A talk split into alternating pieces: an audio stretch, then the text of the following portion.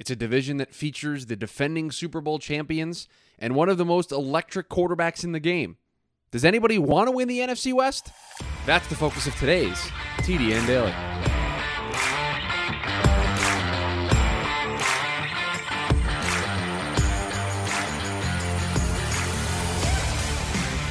And welcome into the Monday edition of TDN Daily. Chris Schubert back here once again with you. Hope everybody had a great weekend. Hope everybody enjoyed all of the chaotic football action that we had both on Saturday in the college football world. I certainly was at one of those chaotic games between Alabama and Texas A&M, and then all the games yesterday that we had on the NFL slate. We got a lot to get into. Another divisional focus last week when we debuted the show. We had a conversation about the NFC East. We're going out west this week because the NFC West is a division that is really intriguing me through five weeks of games. They've all played five games, so we will get into all of that here on today's show. But before we do that, football's back. We're five games in. You guys know this by now. And BetOnline remains your number one source for all of your football betting needs this season. And over there, you're going to find your latest odds, the matchup info, player news, and game trends. And one of my favorite things is that the next week's lines, they're the first to market with them. They are out before anybody else's. And they are your continued source for all sports wagering info. BetOnline features live betting, free contests, live scores, and giveaways all season long. They are always the fastest and easiest way to bet on all your favorite sports and events like MLB, MMA, tennis, boxing, and even golf. Head on over to betonline.ag to join, and you're going to receive your 100% welcome bonus with your first deposit. Make sure to use our promo code BLEAV, that's B L E A V, to receive your rewards. Bet online where the game starts. And I don't think if I read to you the standings that currently make up the NFC West, that they wouldn't I don't think they would shock you. The San Francisco 49ers are the team in first place, the Rams right behind them, the Cardinals and Seahawks there as well. In fact, the 49ers are the top of the division and the rest of the three teams are tied. And I think that's where the shock comes into play of the way these teams have played through five weeks. And these are not the versions of these teams that we certainly expected to have through five weeks, especially when you look at the team that is leading the division, the San Francisco 49ers, a team that had a win yesterday over the Carolina Panthers, and they're doing so. They're winning these games. They are the leading uh, the NFC West. They are going to get that home playoff game if the playoffs were to end today. Not because of Trey Lance, the guy who they were handing the keys to this offense and this team off to, but Jimmy Garoppolo, the guy who wasn't supposed to be here, the guy that was supposed to be gone, was supposed to be on a new team wasn't brought to camp, was doing stuff on the side, had a procedure in the offseason, was not supposed to be the starting quarterback, backup quarterback, was not supposed to be on the roster for the San Francisco 49ers. Now here he is leading this team to the best record in the NFC West. And again, right now, having that home playoff game as the division winner. And that's what this is all about, right? Winning the NFC West, winning any division in football, guarantees you that all elusive home playoff game. Now, if you're the top seed, you get the bye, but that home playoff game, that is what you are looking for. You want to be able to welcome another team into your building, make them make that travel. You get the comfort of your own home, your own building, your fans. They're making the noise. That is what you want.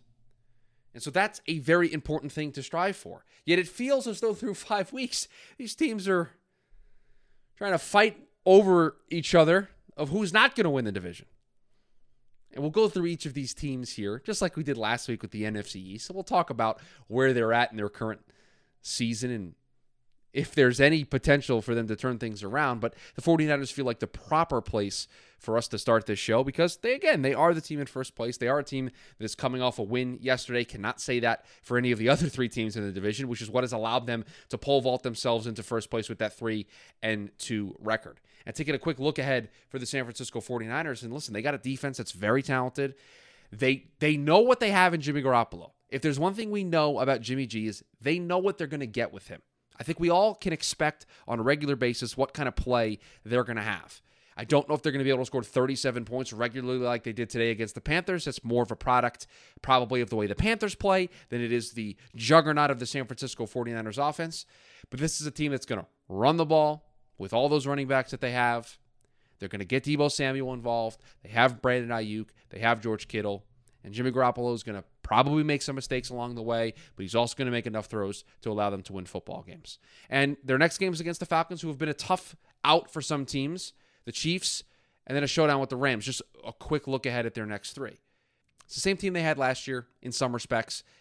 With a quarterback, at least they know what his floor, what his ceiling is. There are really no questions about that. It's just which version you're going to get on a regular basis. So when you look at this 49er team, they're in first place and they're doing it in large part because of what they're able to do on the defensive side of the ball. Here's what they've allowed points wise 19 in week one in that rain game against the Bears, but since then, 7, 11, 9, 15. So the defensive side of the ball has been the big ticket for the San Francisco team for being able to play uh, extremely well and to be in a position where they are in first place in the NFC West. And 49ers fans, I'm sorry that maybe I'm not doing a deeper monologue here in this Monday edition of the show, but there's just so much for these other teams. You have the luxury of being in first place. So because of that, I don't have to dig into some of the things that are ailing you right now. Keep relying on that defense. Keep running the football. Hope Jimmy G doesn't make too many mistakes. And you're probably going to be in this position for a long time because the teams behind the 49ers, they got a lot of problems, starting with the defending Super Bowl champions. This is not the same defending Super Bowl champion team that we thought we were going to see. This is not the same team from last year. They're not getting the play that they need consistently enough from Matthew Stafford. They're not getting the play that they can consistently need from their defense. This is not the same team.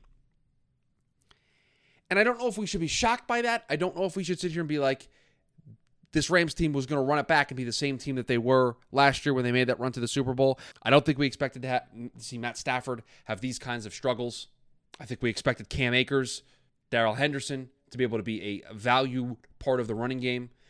But there's just too many injuries to the offensive line that they've restructured. That stars and scrubs mentality that they've employed with having those big name players like Jalen Ramsey on defense and Aaron Donald, and then kind of surrounding those guys with maybe not top tier talent at those positions, but going with a st- stars and scrubs mentality, trading their draft picks to go get those stars and not having the capital to be able to replace some of the holes, some of the defici- deficiencies of this team with young talent that can fill these roles and be effective impact players. They don't have that. And so what happens is as that core that you have starts to deteriorate, and it starts with the quarterback, and when you have injuries that start to hurt you in different areas, specifically the offensive line. Now you can't protect a quarterback who's already kind of dealing with some stuff. We know the shoulder stuff has been a problem for him. It was a problem at the beginning of the year. It was a problem in the offseason. It was a problem in the preseason. You can't run the ball because you don't have a great offensive line.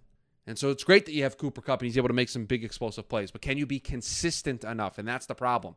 They are two and three because they are not consistent. They were not consistent in week one against the Bills. They were able to find two wins against the Falcons and the Cardinals. We'll get to those Cardinals that Cardinal team in a second and then the 49ers and Cowboys. And listen, all respect to the Cowboys and Cooper Rush, who just continue to play great defensively. They do enough offensively. They're setting up that team for when Dak Prescott returns to be really good. Oh, by the way, this is playing out exactly the way we talked about it last week. Next Sunday, this Sunday night, we got a great Sunday night matchup between an undefeated Eagles team and a one-loss Cowboys team in a battle at the top of the NFC East. That should be a lot of fun next Sunday night. There's just no consistency. And I mentioned that the 49ers have the Rams in two weeks. Surrounding those games for the Rams are the Panthers and the Bucks. So maybe there's some opportunity to get some wins. But I don't really see a pathway to get back to the consistency that we saw a year ago. Unless they can get healthy, unless they can get players back. They got to be able to support their quarterback in more ways because they are just not getting it done right now on the offensive side of the ball. Now, technically, they have that tiebreaker that puts them in second place over the other two teams, but boy, is this not what we anticipated seeing from this Los Angeles Rams team through five weeks. And it doesn't feel as if looking at it that it's going to get any better anytime soon.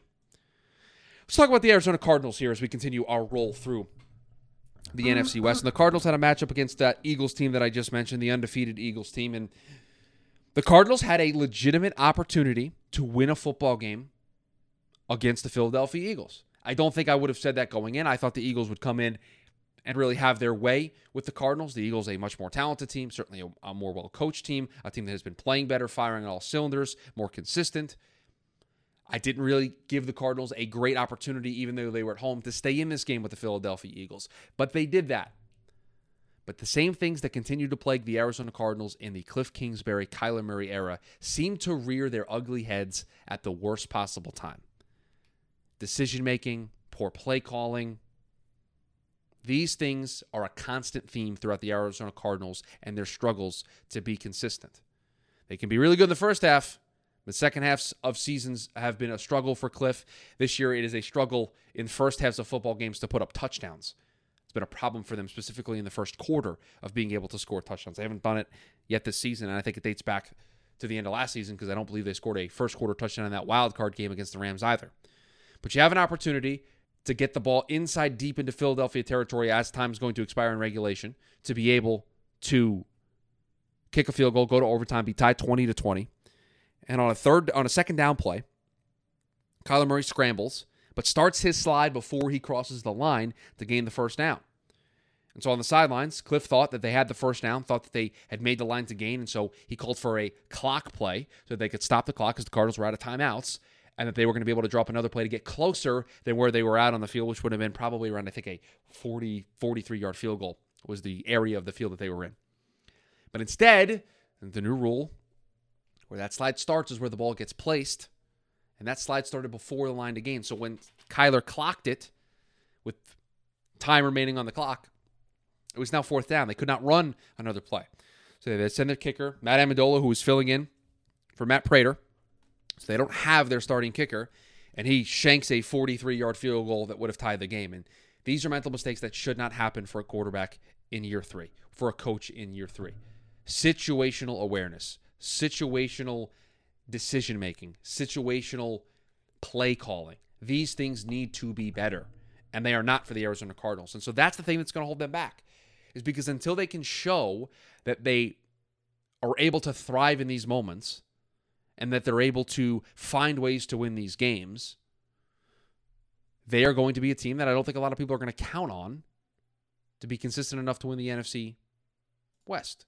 Let's look at the Cardinals schedule here of what they've done so far this season. They got destroyed by the Chiefs in their in their home opener to start the year. The only reason why they beat the Raiders was because they were able to make an incredible comeback in the fourth quarter of that game. I don't know how repeatable that kind of performance is. They lost to that Rams team that we just talked about that we all don't feel pr- relatively great about. They go into Carolina and they beat a Panthers team that conversations are ha- being had about making a change by Matt Rhule for Matt Rhule here by the time they get to the bye week. And then they lose to this Eagles team. And oh, next up, the Seahawks in Seattle, the Saints who just came away with a big win yesterday over that Seattle Seahawks team and then the Minnesota Vikings. Some good competition coming up for the Arizona Cardinals. So they have to be able to turn these things around. Now, again, yes, you stayed in the game with the Philadelphia Eagles. That's great. That is a great takeaway from this. But wins and losses are the only thing that matter. So you're staying close, you're staying competitive, you're still in this race in the NFC West, you're still in the race for an NFC playoff spot. But it's these little things that continue to get in the way. And these are these little things that are, are, are the warning signs of, man, I don't know if this team is going to be able to put it together in enough time to be able to turn things around. And the last team, listen, they're two and three. They're last here on the list because based off of all the tiebreakers, this is where they sit. But uh, they would be the team that I, I feel the, the best about here because I don't think anyone expected the Seattle Seahawks to be sitting here at two and three at this point of the season. But here they are, the Seattle Seahawks. They are coming off a loss to the Saints. But this team, competitive against the Falcons, beat the Broncos, beat the Lions in Detroit, competitive against the Saints. They have a quarterback who's giving them a chance to win every week.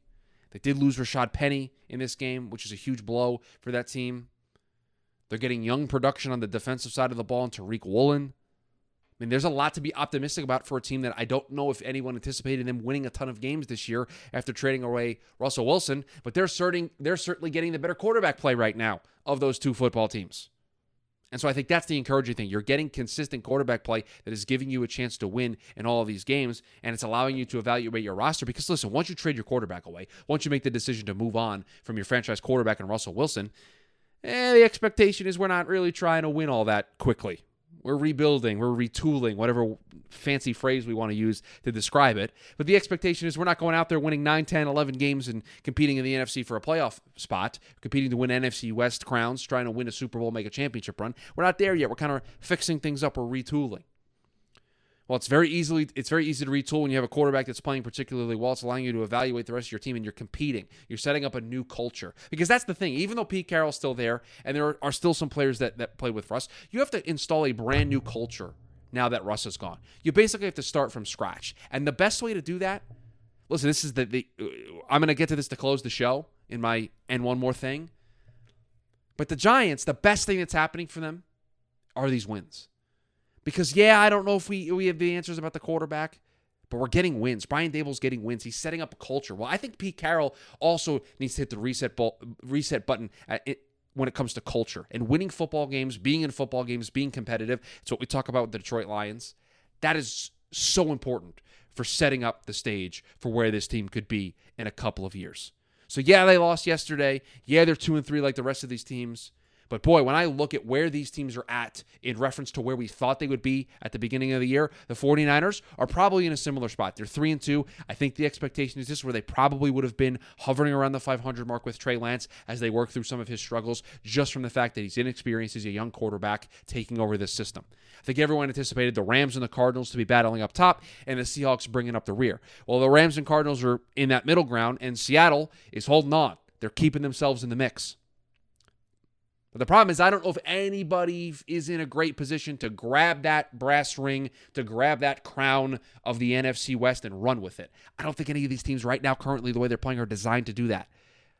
Do you feel like the 49ers are designed to, with Jimmy G and the struggles that they've had at times offensively with Jimmy G? Do you really anticipate them taking it and running from it? They can if that defense continues to play the way that they're playing and they can limit their Jimmy Garoppolo mistakes. It just doesn't feel very likely. Are the Rams of old just going to all of a sudden click into place? If they can get healthy, there might be a chance. If Odell Beckham Jr. is going to walk back through that door, give them another option offensively, yeah, they they can establish their running game. I can see it. We're five games in, it hasn't happened yet. Are the Cardinals going to be able to overcome some of the mental mistakes from Kyler Murray, some of the mental mistakes from Cliff Kingsbury, be more consistent on offense, get off to better starts, score touchdowns in the first quarter, stop playing from behind so often, whether it's on the home, at home or on the road? Are they going to be able to answer all those questions? So far, hasn't really felt like that the Cliff Kyler era answers those questions very well. And for Seattle, can they continue to get this kind of productive play from Geno Smith and their team on a regular basis? Team that's not not expected to compete, not expected to do all that well. Do they run out of gas at some point? Are they unable to keep this up through 17 games? They got 12 more left after this. Can they keep this up? These are the questions you have to answer. And with all of those questions, I think you can paint a very positive picture, but also can paint a very negative picture because I think we can just bunch all of these teams together. You could do that with a lot of the NFC and a lot of and a lot of the NFL right now. That it's all kind of bunched together as we still try to figure these teams out. We're five games in. Next week, we're into the middle of October. We're to really start to get those answers. If not, we've already getting the hints of where those answers are. And for me, the NFC West is wide open any one of these teams can get hot and I think take this over. Doesn't look like anybody's in a position to do so right now because they, all have their problems that they're working through, but the opportunity is there. And I don't know if all of these teams felt like that opportunity would have been there when the season began. But here we are, five weeks in. So I asked the question Does anybody want to win the NFC West? And who's going to be able to address their problems the quickest? Because I think the team that can figure it out there's a golden opportunity here to kind of run away with this thing. So if they can figure out their problems, if they can address these concerns, if they can fix what's ailing them, if they can get healthy if needed, they can get the players back they are going to help them turn this around. The team that does that the quickest is going to be the team that wins the NFC West. Oh, and one more thing. I said it earlier in the show. I had to talk about those New York Giants because it feels like I might owe them an apology. Because in last week's show, when talking about the starts for the teams in the NFC East, I said not really sure if I buy the way that this Giants team has started.